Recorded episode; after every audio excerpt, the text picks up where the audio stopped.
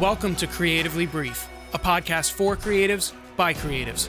My name is Michael Tumlin, and I'm a graphic designer, videographer, and creative looking to learn as much as I can in all creative industries. Every week, I sit down with different creatives to hear their stories, their processes, and learn how to be a better creative. This show is full of real conversations with real creatives, bringing you real advice as you navigate the creative industry. My name is Michael Tumlin, and you're listening to Creatively Brief. Hello, everyone, and welcome to episode 47 of Creatively Brief, a podcast for creatives by creatives. I'm your host, Michael Tumlin, and I'm happy to welcome creative director at UCF Marketing, Ron Boucher, to today's show. Hey, Ron, how are you doing? Hey, Michael. Great. Thanks for having me. Absolutely. We've had just a slew of technical difficulties, and Ron has been awesome and super patient with me. Logged on today, and all of my Adobe was completely uninstalled from my computer. Just absolutely crazy. So I appreciate your patience. I appreciate you being here, and I'm super excited to jump into today's episode. Yeah, no problem, man. You know, stuff happens. That's it really sometimes in the business. Yeah. Sometimes it'd be like that. Perfect. Well, before we dive into anything too deep about your work or anything like that, can you give us a little bit of overview, sort of, who you are, what you do, where you're at in your career, and sort of what you're working on lately? Yeah. My name is Ron Boucher. I've been in this business in one form or another for almost 30 years. I'm a graduate of UCF, class 92. Go Knights. Charge on. Yeah, charge on, brother. So I started out on the design side, really had a love and a passion for that. That has kind of evolved naturally over different periods of time through working with mostly Push for the past 20 years up until I moved to UCF in 2015. But going from a designer all the way up to a creative director role and, leading a team in both places and all the great things that come along with that. And probably the biggest thing that I love about the job right now is sort of, you shift from, using the word selfish is a little weird, but yeah. For designers, you work for yourself. And I think when you're first starting out, you're just trying to get your groove and figure out what you like and kind of what that turning other people on to your work. Right. In turn makes you feel real good about it. And moving into a creative director role where you kind of get the satisfaction now more off the team succeeding and seeing their work grow and develop and ultimately become successful. So, I still like to be hands-on, still like to do my own thing as well. Yeah. Just because I think that keeps me honest and lets the team know that I'm not all hot air that I can actually do some of this stuff. So that's funny. No, I think, when you're a young designer and it's something I feel I talk about on the show all the time, there's, imposter syndrome out there. I think to a degree, it's almost like you got to prove to yourself you're good enough. And then maybe as you kind of mature in your design and in your career and stuff, you're able to kind of look at those team successes. I know when I was kind of getting into design and getting into the program and stuff, creative direction was something I was super interested in. And I think the reason being that I really like kind of like it, and you can correct me if I'm completely wrong, right? Because I don't know what you do every single day, but I know that UCF Marketing does more than just design. So there are things like video out there that you at least and have your hands in and stuff. And I kind of like the idea of being able to work in all those different areas as opposed to maybe just doing design. Means, hands-on or kind of just helping direct the people who are maybe actually cutting the video themselves. But I think that's something that's really cool. And I think we're going to get into that a little bit later in the show. But I think the creative director position specifically is a really cool one. Yeah. Well, it just comes back to the idea is king, right? And any kind of creativity. And, the sooner you learn that and you design is just one avenue of executing a really great idea. So, if you start there, everything else just kind of becomes a big fat toolkit for you to use, to kind of execute against. So, and I think that's kind of what creative direction is kind of knowing, a little bit about that and what works. Right. Yeah, absolutely. So what was your first introduction to design? When did you kind of first have that moment where whether you saw someone else doing it or maybe you looked at a poster and realized someone's got to make that, but what was the first kind of introduction where you realized, oh, this is like a thing I could do? Yeah. Well, it started early. I'm in my 50s. So like in the 70s, you know, and this is probably not a unique answer at all, because I think a lot of people probably come from the space of like music, you know. Yeah, I have older brothers and sisters, and, you know, my life was a lot like Dazed and Confused with my older siblings, you know, so, you know, looking at album art and, you know, like bands like Kiss, you know, I mean, what more graphic is Kiss, you know, it's like, I remember drawing that, you know, being in like 4th, 5th grade, and, you know, those faces and the makeup and the Van Halen, you know, V&H, and you know, all the cool album rock art that was kind of, and that's where I remember kind of being like, you know, there's some really cool people that are building this stuff. And, you know, and then of course, loving the music growing up and stuff, it just sort of evolved into, you know, wow, there's something here. Right. I might not have realized it that early. Yeah. In fact, I don't know if I realized it until I was probably in high school, where like you start hearing about careers like in commercial art, you know, and that kind of stuff. And then thinking about college and what I originally wanted to get into, like more filmmaking and being a director, and what I thought I could do there. But it just turned out UCF had just started a fledgling film program in 1990. Mm-hmm. And it was very exclusive. It was a partnership with Universal. Mm-hmm. And I had applied to get into that program. It was only like 15 people. Anyway, I didn't get into the program, right, as luck would have it. And I got into the school, though. So I literally sat down with a course catalog and was like, shit, I'm not in the film program now. What am I going to do? So it's like, hey, graphic design. Right. I could do that. I've drawn my whole life. You know, I'm pretty good at it. So let's give that a whirl. So I slapped together a portfolio and got into the design program, and kind of just went from there. Yeah. That's awesome. Yeah. I've had a lot of people on the show that all come from music backgrounds, and I always say that's where I came from. I was into 21 Pilots music, and I also still have, I say it all the time, I'll have to show the people who listen someday, but I have the first poster I ever made up on my wall, and it's just atrocious. It's the worst thing, but it sits right above my bed. And I was literally looking at it one day this week, and I was looking at it thinking, I was like, maybe I should like redesign it and see what I could do now. Cause I mean, at the time I would have been under 16 years old, cause I didn't have a MacBook yet. So, I mean, I didn't know anything. But no, that's really cool. That's really, really cool. And then looking at it, right. So you get introduced to design, right? You don't get into the film program. So you go for design instead. Was creative direction on your radar at all? Or were you kind of going into this thinking, I'll just go be a designer, and then creative direction just kind of came up afterwards? No, I think, you know, once you learn the natural progression of things, and creative direction was something I wanted to shoot for. Not fully understanding maybe what all that meant, because I started out, you know, I worked for, used to be the Tampa Tribune for a while. It was like my first real design job outside of an ad agency internship and stuff. But, you know, and having a creative director as a boss, and, you know, I guess it's hats off to the people you meet in your life that sort of influence and inform you, you know, like, hey, they're a really cool person. I like their job. I like what they do. You know, they get it. They understand what I'm doing right now. Still have the skills and the know-how on another level. So I kind of recognized pretty early that, that's the path that I kind of wanted to do. Yeah. Yeah. Very cool. Like I said, I'm super excited to dig into that. I have had another creative director. Well, he might've been an art director. I think he was a creative director though, Brad Flaherty. And I remember talking, and so it's been a while though. He would have been episode like 8. So it's been a long time. That's a year and a half ago, just about. So I'm excited to dig into it again and ask you some questions. And I know I've been through UCF Marketing with GDSA in the past. And I was talking to you before about how you spoke at Citrus Space, our design conference. So I've had a little bit of interaction with you. So this is cool. Yeah. This is cool. It's a little bit of a different vibe for the show. I'm excited for it. Sure. So then one of the big things you do at UCF Marketing is you work on Pegasus Magazine.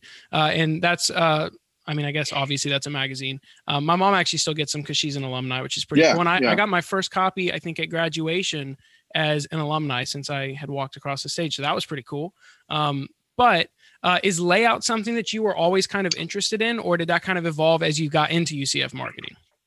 No, I mean, well, you got to realize, you know, I started working in 92, you know, and so there was a whole lot of digital going around back then. So there was a lot of layout, you know, I started a newspaper, you know, for God's sake. So, But yeah, I mean, the allure of, you know, the blank page is special, and it always will be. I think now, even if it may be on a computer, it's still the same thing, you know? Yeah. But putting something down in print, that was really pretty cool too. Seeing your work as a physical, tangible thing. Yeah.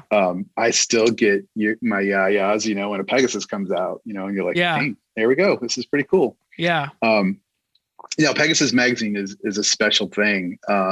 And we fight to keep it in the budget and keep it printed. It's large format. Mm-hmm. So it's a really nice, from a design standpoint, you know, it has real presence and a great canvas to kind of do great stuff on. Yeah. And what I love best about it, though, and this is kind of another part of, you know, what makes being a creative director so great, is when it gives my team a chance to like really come together and shine. It's an all hands on deck thing because we're a small team. And we put out this, you know, 48-page magazine 3 times a year. That's a big undertaking for, you know, a pretty small in-house team.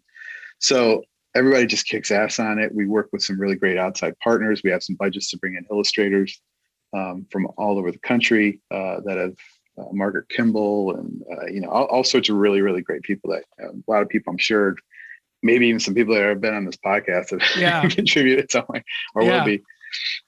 No, that's awesome. I remember one of the things that stood out to me was y'all's process for that too. And so when I came through, and what Victor wouldn't tell you about that is that he had also slammed us with a very big project due that next Monday, but then he took us out for a few hours and it was awesome. But I was like, man, I got this project to get done, Victor. When do you think I'm going to do it? Yeah. But I remember going through there and y'all had stuff just pinned to the wall and you're making marks as you're walking by and everything. Yeah. I remember looking at that and thinking how cool it was, because a lot of times for me, and part of it, like, I'm not really working at the time. I wasn't working on a team. It was just my project, but it just lives on the computer the whole time. And I think having it printed out and being able to actually see it and see how it's going to interact, it really changes things. So it does change. Yeah. Is that something you push for? Is the whole team on board with that, or how does that work? Absolutely. Yeah, absolutely. We, the other side of that too is, you know, as designers, you know, it's a little piece of you. You know, we hold on to our little pets, you know, and when you put it up on the wall and you put it out there, that's when the magic happens with your team and the talent that's around it, because people look at things differently.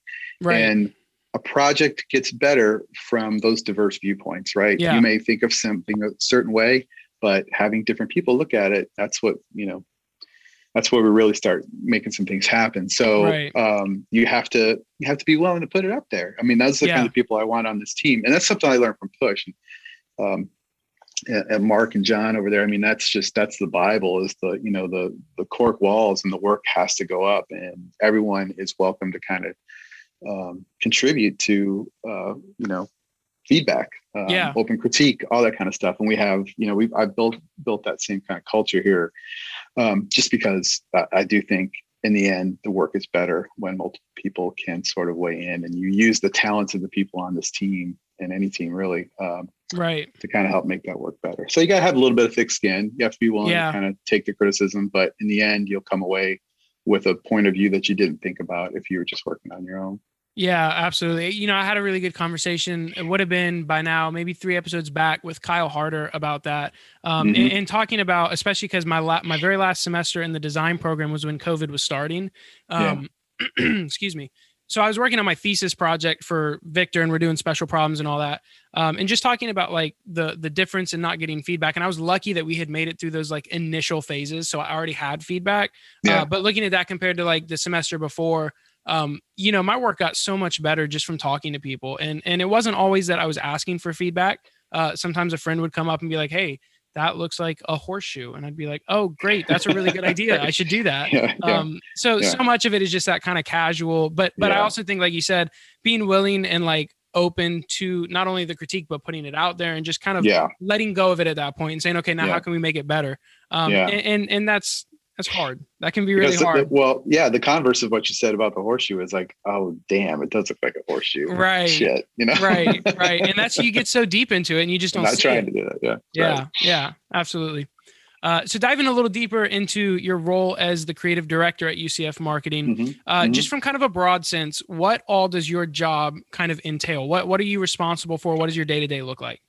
Yeah. I mean, I'm basically sort of the keeper of the brand and a brand evangelizer, you know, like we have to make sure that a little bit of brand police as well, but just making sure that the work that we've established in a brand platform, and really to kind of jump into a little bit of that background is, to do really good work, you have to have a solid platform. You have to have the foundation of what the brand stands for. You have to know that it's verified through your audiences, and that usually comes through some sort of research. Mm-hmm. So having that understanding and then building that personality and those platforms and pillars off of that, and then keeping an eye on it and making sure that all the work that subsequently comes after that answers to that. You know, you sort of put in the North Star in the sky, right? And and that's just, that's part of the game. I mean, otherwise you're just trusting your gut and you're just kind of like guessing at things, and everybody's opinion has sort of equal value. But if you have that sort of platform work done and that genuine understanding across the board that this is who we are and what we believe, then all the subsequent work behind that comes, makes life easier, you know, and it has to align. So it's really kind of, keeping an eye on that for the most part, and making sure that we stay true there. But also, it's keeping a team energized as well. Yeah. It's kind of fostering imagination with them. And my old creative director, Chris Robb, had a great saying about, you know, establishing a brand platform. And it's like, once you make the box smaller, it's easier to think outside of it, you know, so we have our box established, you know, so now we think about ways that we can kind of move around within that, and also sort of come up with some ideas that maybe outside of it, but still apply. So yeah, that's all part of the kind of the big picture stuff of what we do as creative directors, I think. And I'm, you know, it's not anything unique to UCF. In fact, I think it's just sort of creative direction 101 is to help establish those things. And then, you know, enforce it, I guess. Enforce such a bad word. Sounds like so aggressive. Yeah. No, but I know what you mean. No, yeah, I look at that, and again, obviously that's much bigger of a scale than what I would be talking about. But in GDSA, I remember when I stepped into that president position, and really in general, I remember thinking like, what I learned the most was actually not really about design. It was about that teamwork and how to try to like be that leadership and try to help keep people, you know, hey, we got this, we can do this, that kind of stuff. And that's, I mean, that's hard. I think that's something that, I don't know. I mean, as a creative director, you obviously kind of have to have a knack for that, and you have to figure out. And I guess it's part of it is just like knowing your team and showing them like, hey, I'm here because I care about what we're doing. I care about what you're doing. Like, I'm here to support you, and making sure that that is kind of like on the up and up with everything. So there's a lot outside of just design that goes into it.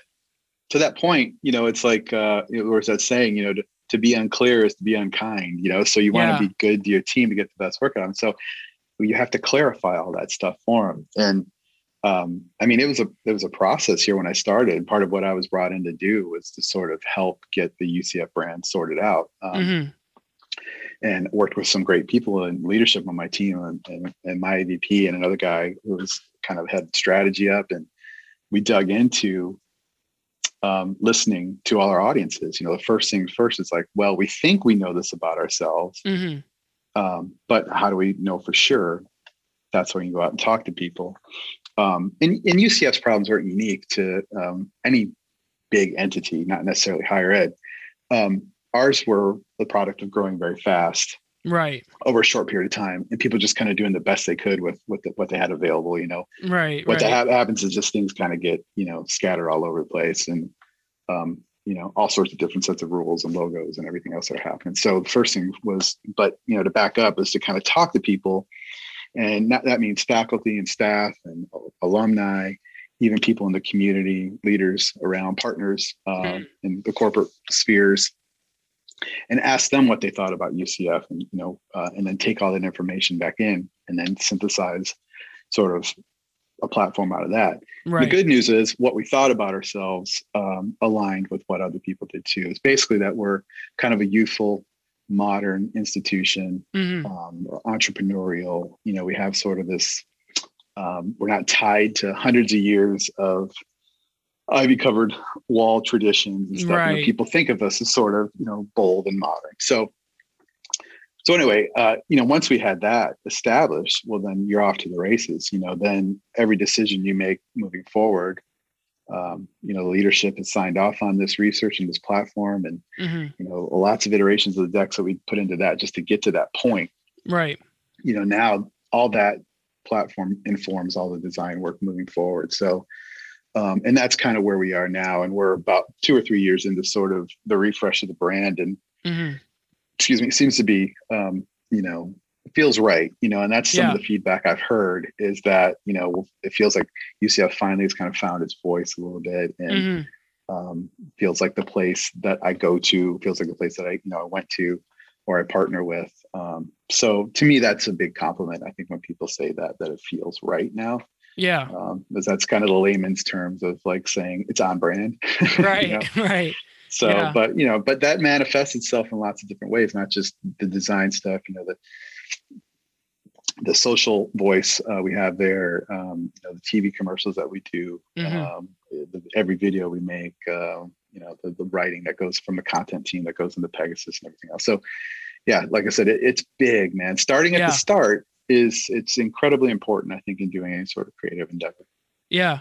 Well, I was going to say, so I got my first vaccine today, so I'm half vaccinated, and I got it at UCF because I just graduated. My brother is, I guess he's not really a freshman anymore, but he's coming up right behind me. So he really wanted to get it at UCF. Yeah. So, so we went up there and got that. And on my way out, I saw one of the buses, and I don't think I've ever seen it before. And that's like just one little piece of it. Right. Yeah, but it's like, it's a new design, and I look at it, and it just kind of like you're saying, like, it just felt like it fit the brand. And I look at a lot of different things, like, whether it's the athletics, and I know they're kind of like a separate thing, right? But all of the different voices within UCF they just feel like they kind of have that same voice. And I feel like almost to an extent, like you were talking about, right? You have to see how other people feel about it. Cause I think you have to like you can't just throw anything out there and make it stick. Like they have to believe it too. They have to believe what we're saying about UCF or else everybody's going to say, well, I hear what you're saying, but it doesn't really line up.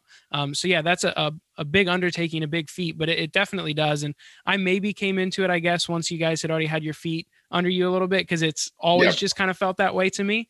I inherited a really good team that already had a good understanding. I'm not saying like I came in and kind of like saved the day. Right. Like they were on the path. We just kind of helped, narrow that focus down and really hone it. And that's really one of the reasons why I came here from Push, was that it seemed like, we were on the path already, especially with the team here. I can't say enough about the great team that I inherited. In fact, funny side note is Lauren Waters is my associate creative director here. And years ago at Push, she's been here at UCF for over 10 years, I believe now. Yeah. And I tried to recruit her away from UCF. I'm you got to come work at Push, man, because you got it. Like, you're a killer, work. And I sent her these nice long emails and flattered her and all this stuff. And I got nothing, man. She just like, it was insane. She ghosted me. So it's funny, when I started here, I'm like, well, we're working together, but we did it your way, I had to come join you in order for us to, work as a team. So that is so she's funny. Awesome, man. Yeah. No, it's kind of a funny thing, but I'm like, you never responded back, and she could tell me, I'm sorry. I didn't. That's so funny.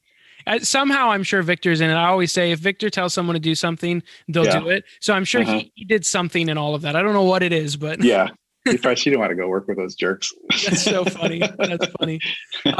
So we kind of touched on it earlier a little bit, talking about kind of getting into the video and really just any medium that UCF Marketing would be responsible for. But how much do you get involved in different mediums, and I guess to what extent? So whether that's the communication side, video, anything outside of design, how much do you kind of get your hands into that? Yeah, as much as I can, because I do think I'm sort of responsible for, in this role, that's part of my job description, is to be responsible for it. So I probably stick my nose in too many places, but, I'm that guy that reminds everybody that, hey, does this feel like us? Is this the right way to say this? Is this, and I have a great colleague on the content side, Laura Cole, who handles most of the writing, and her team of writers and our social team is under her as well. And we see we're very on, you know, on the same level together with the way we think, and she gets it. So I don't have to sort of be as nosy on that side. I'm kind of more concerned now with the visual side and the design marketing side. Yeah.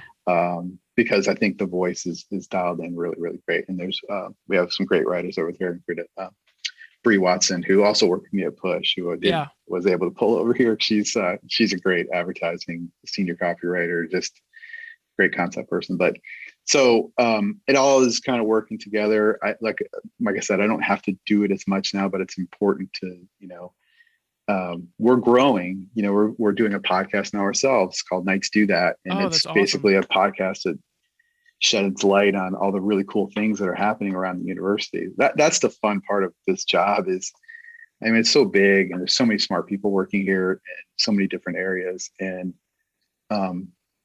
part of what Laura and I struggle with really is like uncovering, finding those people. Like there's some person in the lab somewhere right now doing something that's going to blow your mind. Right. And it's like, we need to find out about that. We need to tell the world about it, because that's stuff that really, you know, kind of helps us as an institution, our rankings, you know, all the kind of nuts and bolts stuff about what makes a university great. Right. But it's also great from an affinity standpoint. Our audiences love to hear that stuff. Our alumni love to hear that stuff. Yeah. You know, that's what gives them pride in us and helps them donate back to the school and come to football games and talk us up and form partnerships and hire, you know, grads and everything else. So, I kind of got off on a tangent there, but yeah, no, that's good. That's good. It's a lot of things. But the big picture stuff is sort of, you know, it's still marketing, and it still needs to be, the voice has to be right, and the look and feel has to sort of be in there. So I try to touch as much as I can. If it's going to be outward facing and people are going to see it, then we need to make sure it's right. Yeah, absolutely. And like I said, I mean, I feel like y'all do a great job of that. And kind of touching on that point and talking about sort of the team around you, right? When you're looking to bring someone new onto the team, whether they're designers, filmmakers, communication, whatever it is, right? What do you look for that kind of makes somebody stand out to you, that says, yeah, they feel like maybe they fit here? Yeah. Well, talent is first and foremost for me. You have to be good. A lot of people, well, maybe not so much anymore, but an in-house team used to sort of have like a little bit of a lesser, you know, sort of level of, you know, notoriety to it, I guess, in an agency, you know, and that only, you know, only certain people did. But I think that's less and less now. I think there's some really killer in-house teams that are happening. But when I came here, that's the first thing I told these guys. It's like, we're competing not with other institutions. You know, we want to win awards and do all that stuff, but, you know, we're competing against ad agencies and design shops and everybody else that does really good work. Right. There's no reason why, you know, the work we do for UCF can't be on that level. So talent is the first thing. You got to have some chops. You got to be good at your job, highly skilled. And I think some ambition is important too. That you want to be better, you want to improve your portfolio, you want to contribute to this place, but you also want to get something out of it. And it's something that, you know, it's a little odd to hear, but I encourage my team to use this place to do something greater. Like, there's no greater compliment to me as a creative director is that when somebody leaves to go do a job that's better than this one, or a rank up, or some more responsibility, or something.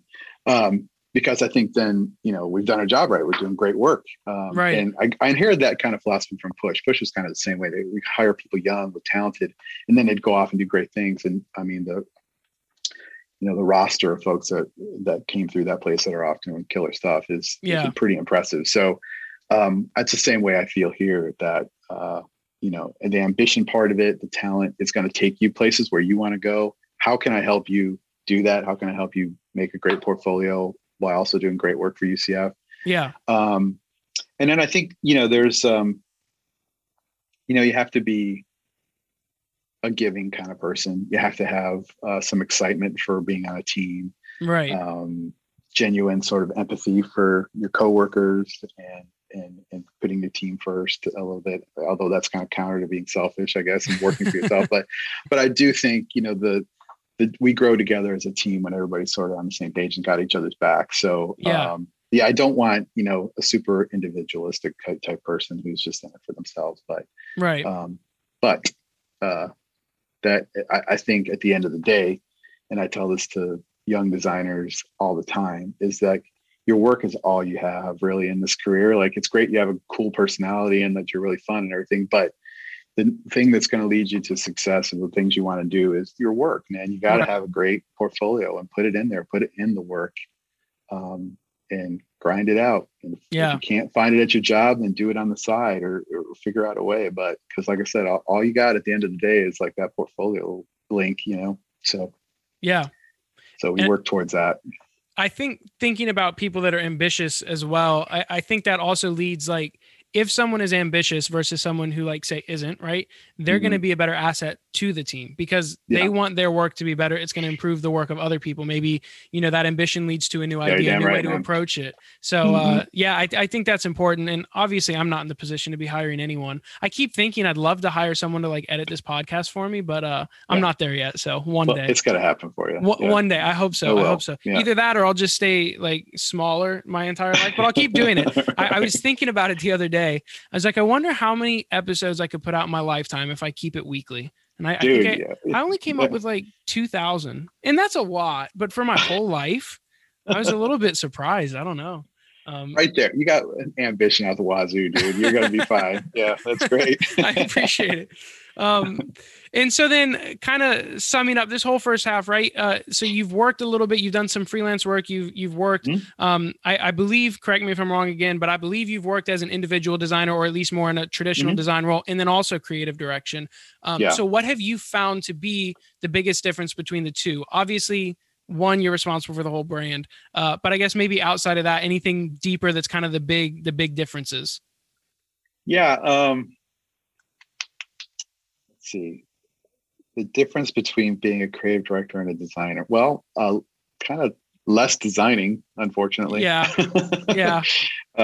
Which I miss. And I kind of think that's what feeds my freelance work. You know, it's like, I still like to keep my hands in. I still want to keep my chops up. I still want to learn new things. Again, I think it's important to, when you talk to your team, that you understand how to walk with them as well. Yeah. Yeah. So, but unfortunately, I think in the role of creative direction and stuff, there's just more there's other things to do then. It's not the best use of your time always to just be, you know, grinding out layouts or logos or whatever. Yeah.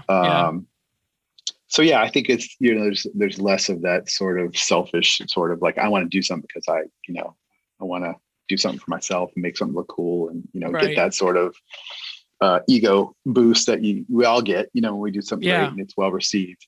So like I mentioned before, like, you just kind of grow to enjoy that when your team succeeds, you know, that you get that same sort of satisfaction out of that. In fact, it's even more fulfilling, I think, than the first kind of, we're like, yay, give myself a pat on the back and, you know, people like it and stuff. But I think it lasts, or it resonates in a different way when your team's successful and you see somebody grow, you know, that you've helped in a mentor in kind of way. So. Right. Absolutely.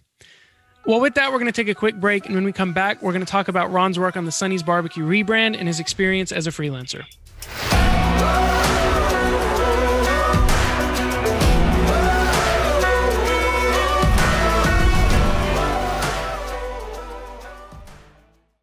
Welcome back, everyone. So, Ron, I want to talk about the Sunny's Barbecue rebrand. And I was telling you before we jumped on and started recording how much my family loves Sunny's Barbecue. And I've talked also on the show, if there's any OG listeners from way back in the day, I've talked about how my girlfriend worked now at Mission Barbecue.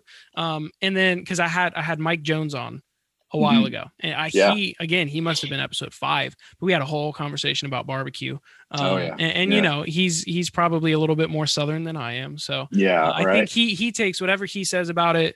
He wins automatically. Yeah. But all this being said, big fan of barbecue, specifically Sunny's. I know you talked at Citrus Space about this. And so I kind of do know a little bit of the background behind what went into that. But I guess just broad picture, what all went into the rebrand, what deliverables and brand elements did you work on? I guess, what was it that was kind of expected of you to kind of give as the final project? Yeah. Well, it was a lot to start with. We started, like I mentioned before, kind of the similar process that we went through with UCF. You know, that's something, you know, Push is pretty masterful at. Yeah, is understanding the audience, really understanding your client, understanding what needs to change.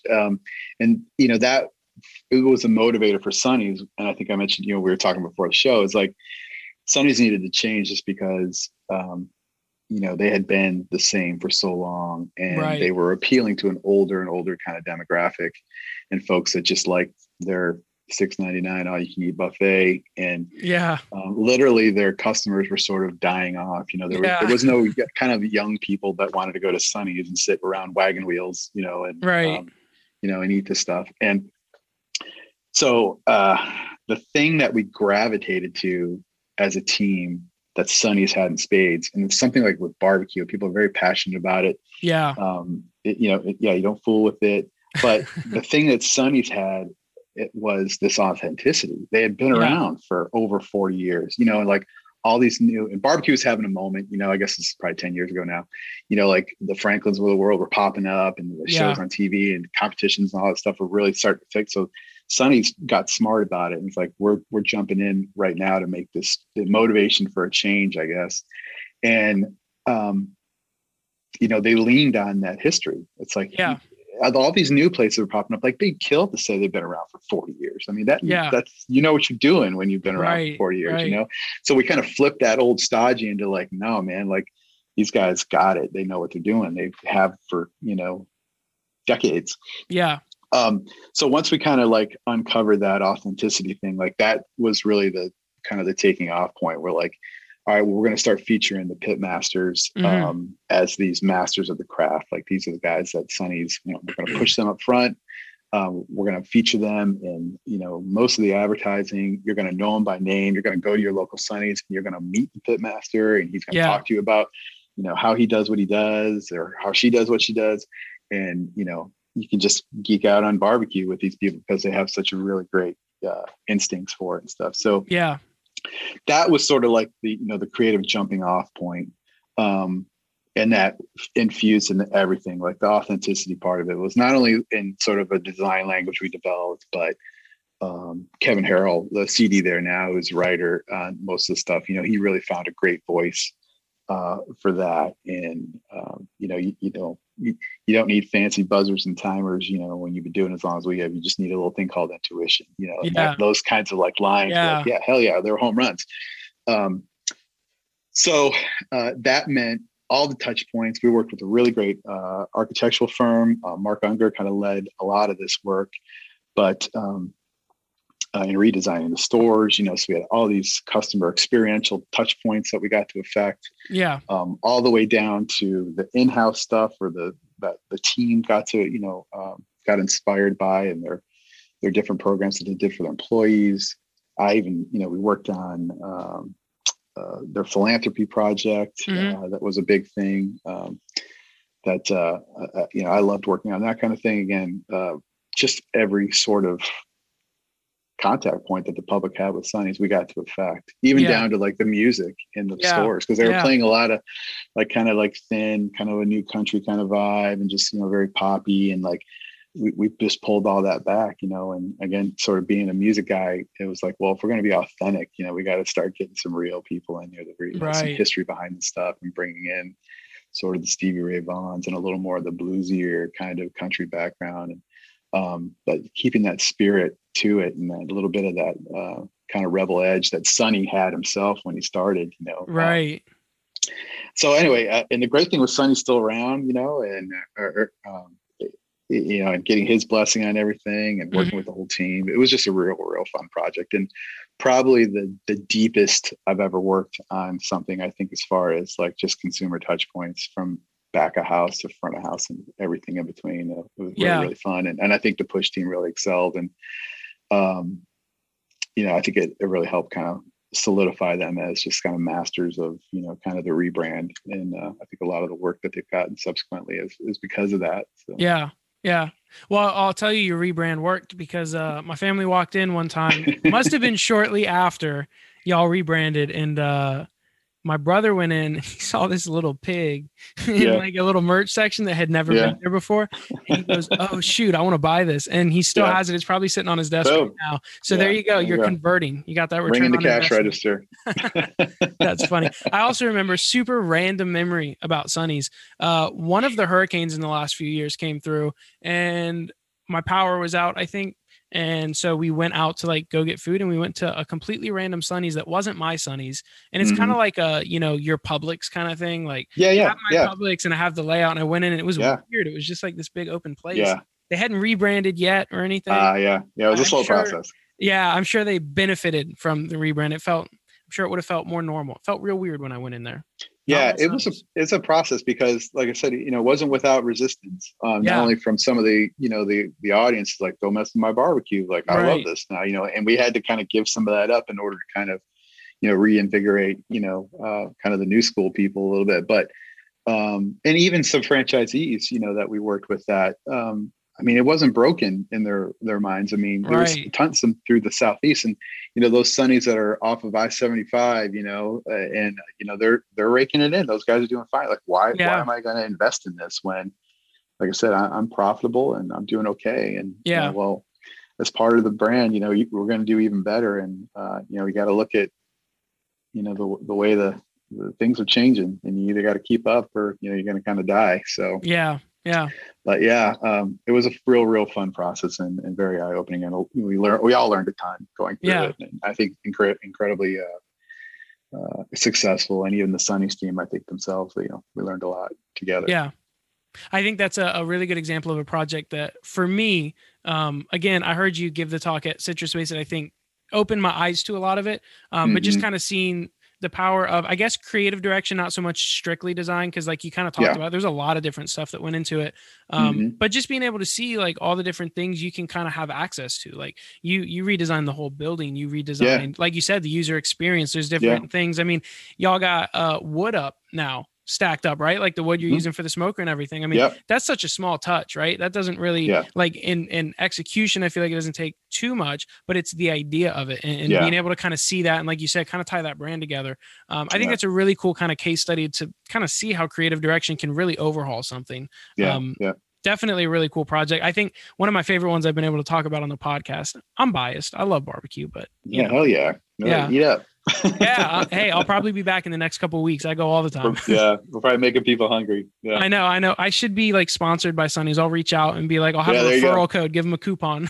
I know a few. That's so funny. Help you out there. Yeah. That's so funny.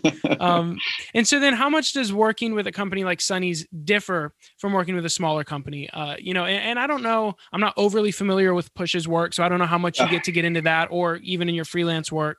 I imagine it's very different, but how much has it differed in your experience?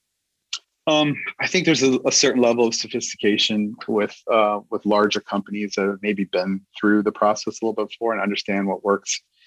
And, you know, having that sort of brand platform to work on. Yeah. We did a lot of like sort of new campaigns for people, you know, it's like, well, here's us as a business, but we just need some new campaigns. And we, you know, we have ideas in spades. So we'd knock things out, but, you know, where you really start to affect things is when you start changing the brand or refreshing things or helping the company kind of reintroduce itself. Yeah. So I think, you know, the history is probably the big difference between like, you know, a younger, smaller company and, you know, an older, larger company possibly. And having that sort of a little bit more sophistication as to like what can happen. Because with small companies, what happens, and I deal with this a lot in my freelance work too, is you're typically dealing with somebody who's a really hardworking entrepreneur, right? Somebody who had a vision, a ton of ambition, and like, by God, by their own hand, they made it happen, right? Right. So, and then you bring somebody from the outside who's like, well, I think X, Y, and Z could really help you. And they're just like, oh, no way. You know, like, where does that come from? What do you base that on? Like, and so that you have to have this whole sort of like deconstruction of why it works, how we can help make it better. And those are places where, like, you know, the brand sprints and sort of those that sort of like, well, let's talk to somebody and see what they think. So it's not my opinion versus your opinion. It's like, here's your customers, here's what they think. Right. So, but, and you can't fault them because, like I said, that got them there, you know, that sort of hard work. And like, I've trusted my gut this, you know, the last 10 years and it's got me here, you know? So it's like, why would I change? You know, well, maybe we should listen. So yeah, but I also think to a degree you get to a point where maybe, you know, you're growing to the extent that like, okay, now you're reaching new audiences. You need to figure out how to bring the core of your brand and make it fit more people. So to a degree, it's just kind of like at a certain point, you're going to have to make some changes. Yeah. And I see what you're saying. That would be hard. Like I look at it. Well, that, that's why they're there. Like we're having this conversation with you because of something like that. Right. So, but the default is a little bit of like, I don't know if you guys know what I know, you know, and, I do know, you know, I know better, or that kind of perception a little bit, but we would have what you just said, we'd have to have those conversations. Well, things are changing and, you know, but I think that's just a little bit of, you know, growing pains, I think, for some smaller or newer companies a little bit. So yeah, we usually work through that and have some successes, and then, you know, things change and everybody learns. Yeah. Absolutely. Absolutely. And so then looking as we're kind of wrapping up, talking about Sunny's barbecue rebrand, how much creative freedom did you have on that? Were you kind of given like, here's what we got for you, go do your thing? Or were there sort of like parameters that were in place that kind of limited you a little bit? Yeah. Parameters are the lifeblood of good ideas. Because when things are too wide open, when somebody comes to you and says, I don't care, you do whatever you want. Yeah. That's like a death sentence. And it's really not that fun. It always seems like a designer, like, I don't want anybody telling me what to do, but really as you kind of grow and like get a little bit more sophisticated about the process that you're doing and the problems you're trying to solve, parameters are what make you do your best work. Right. Like I said before, like Chris Robb's thing, you know, make the box smaller so you can think outside of it. So, so making the box small with Sunny's was like, okay, we're going to focus on this, on the authenticity thing and, you know, kind of putting our pit masters out front.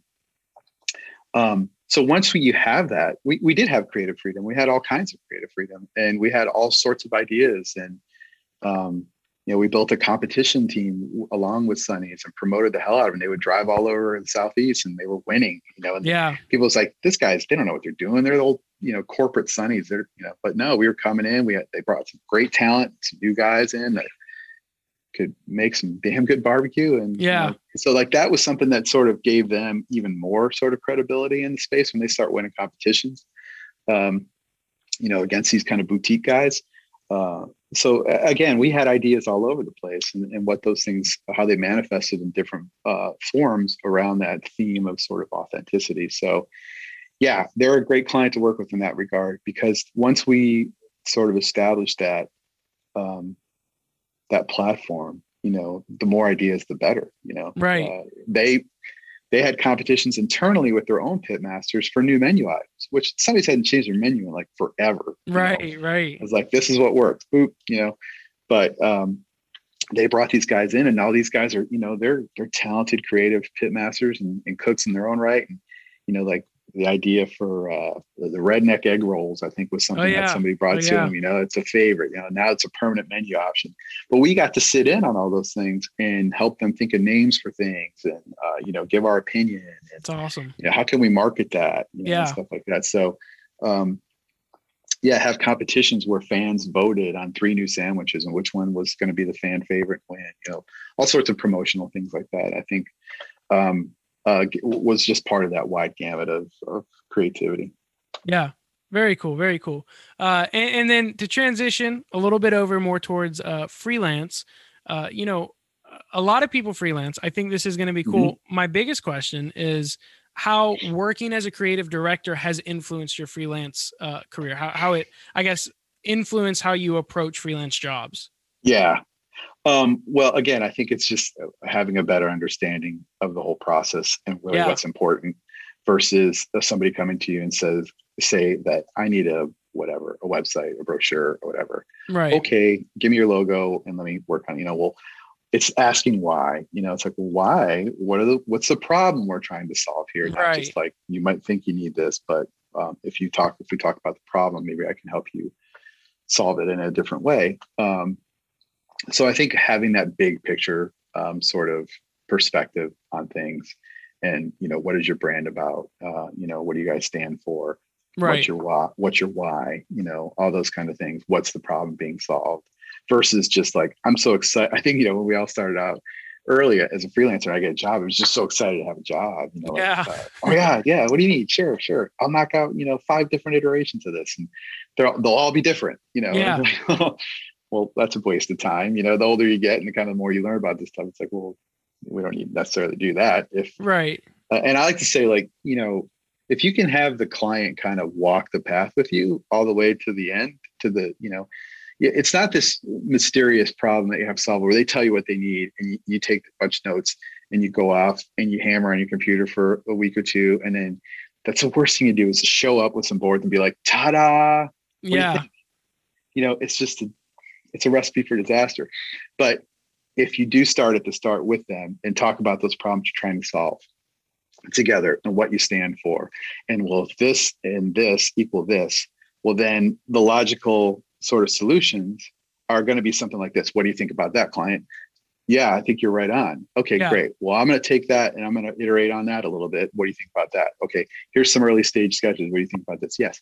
So then by the time you get to the finished product, you're set yourself up for success, you know, because you've come to the logical kind of solution. Now, there may be different ways to color that, right, you know, different ways to sort of express that, but the nugget of the idea should sort of something be like, yeah, this is great. This is what we talked about. Right. I think it's really going to work. So that was the biggest thing I think from that I've learned kind of over the years is just to not just rely on your whiz-bang design skills, you know, to kind of impress somebody, but more the strategy and the thinking behind things, and then the executions take care of themselves, sort of. Yeah.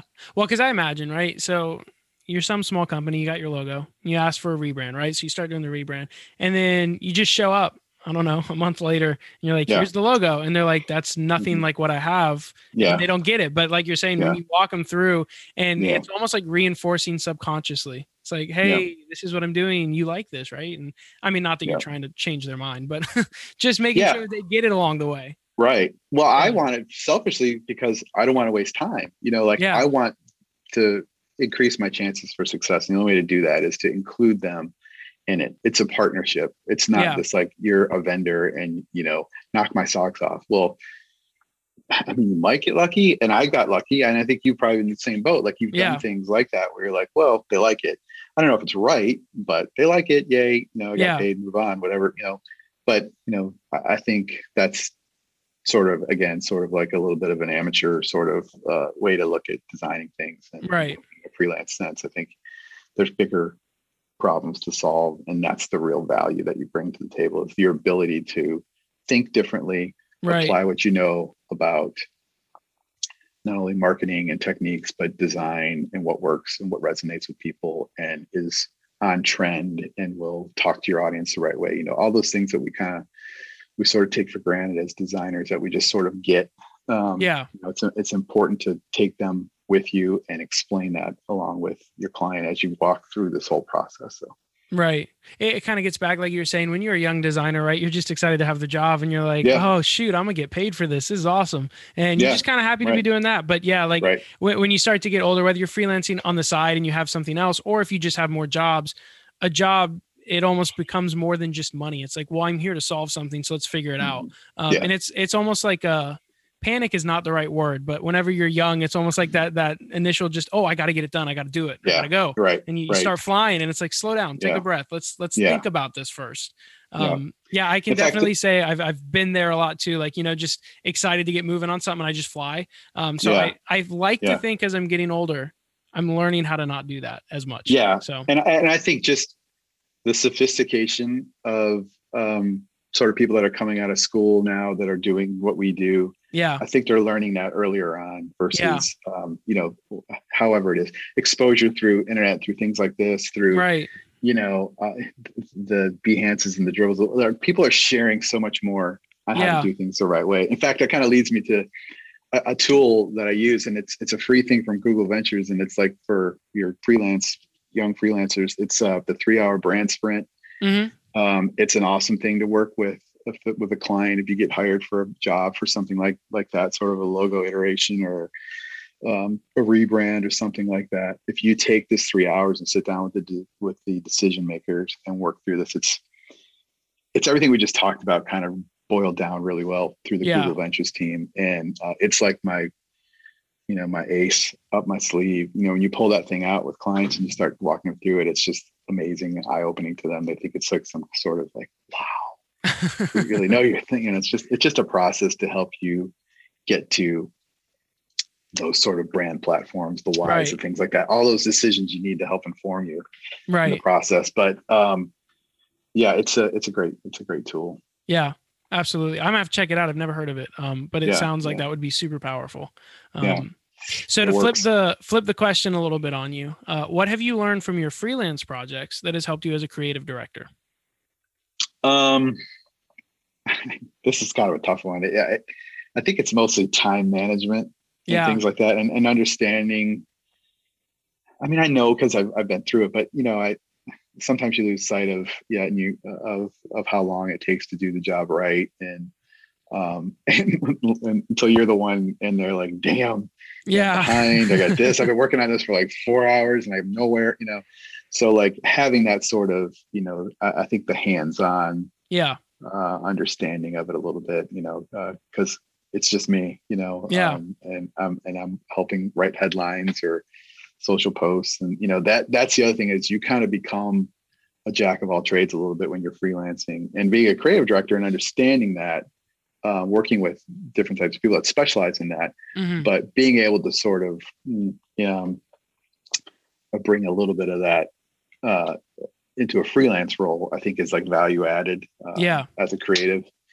So I've learned from freelancing that it's okay to sort of offer those things to your client as well. Like, you hired me because I'm a pretty good designer and I understand the brand, but I can also talk to you about this stuff or talk to you about this, or at least maybe turn you on to somebody that can help you do those kinds of things too. So I don't know if that answered the question very well, but it's kind of weird. No. And you know, sometimes I ask questions and I stump people sometimes I try not to, but also sometimes I'm like, I have no idea. Cause I've never done it. So I like to ask the question, see what happens. That was awesome. That was awesome. I'm easily stumped. So take it easy. So then what would you say is the most important skill to have as a freelancer? And I guess this is in your experience, I guess everyone's probably got a little bit different. But what have you found is the most important skill? As a freelancer, most important skill, I guess, trusting the process, that I talked about.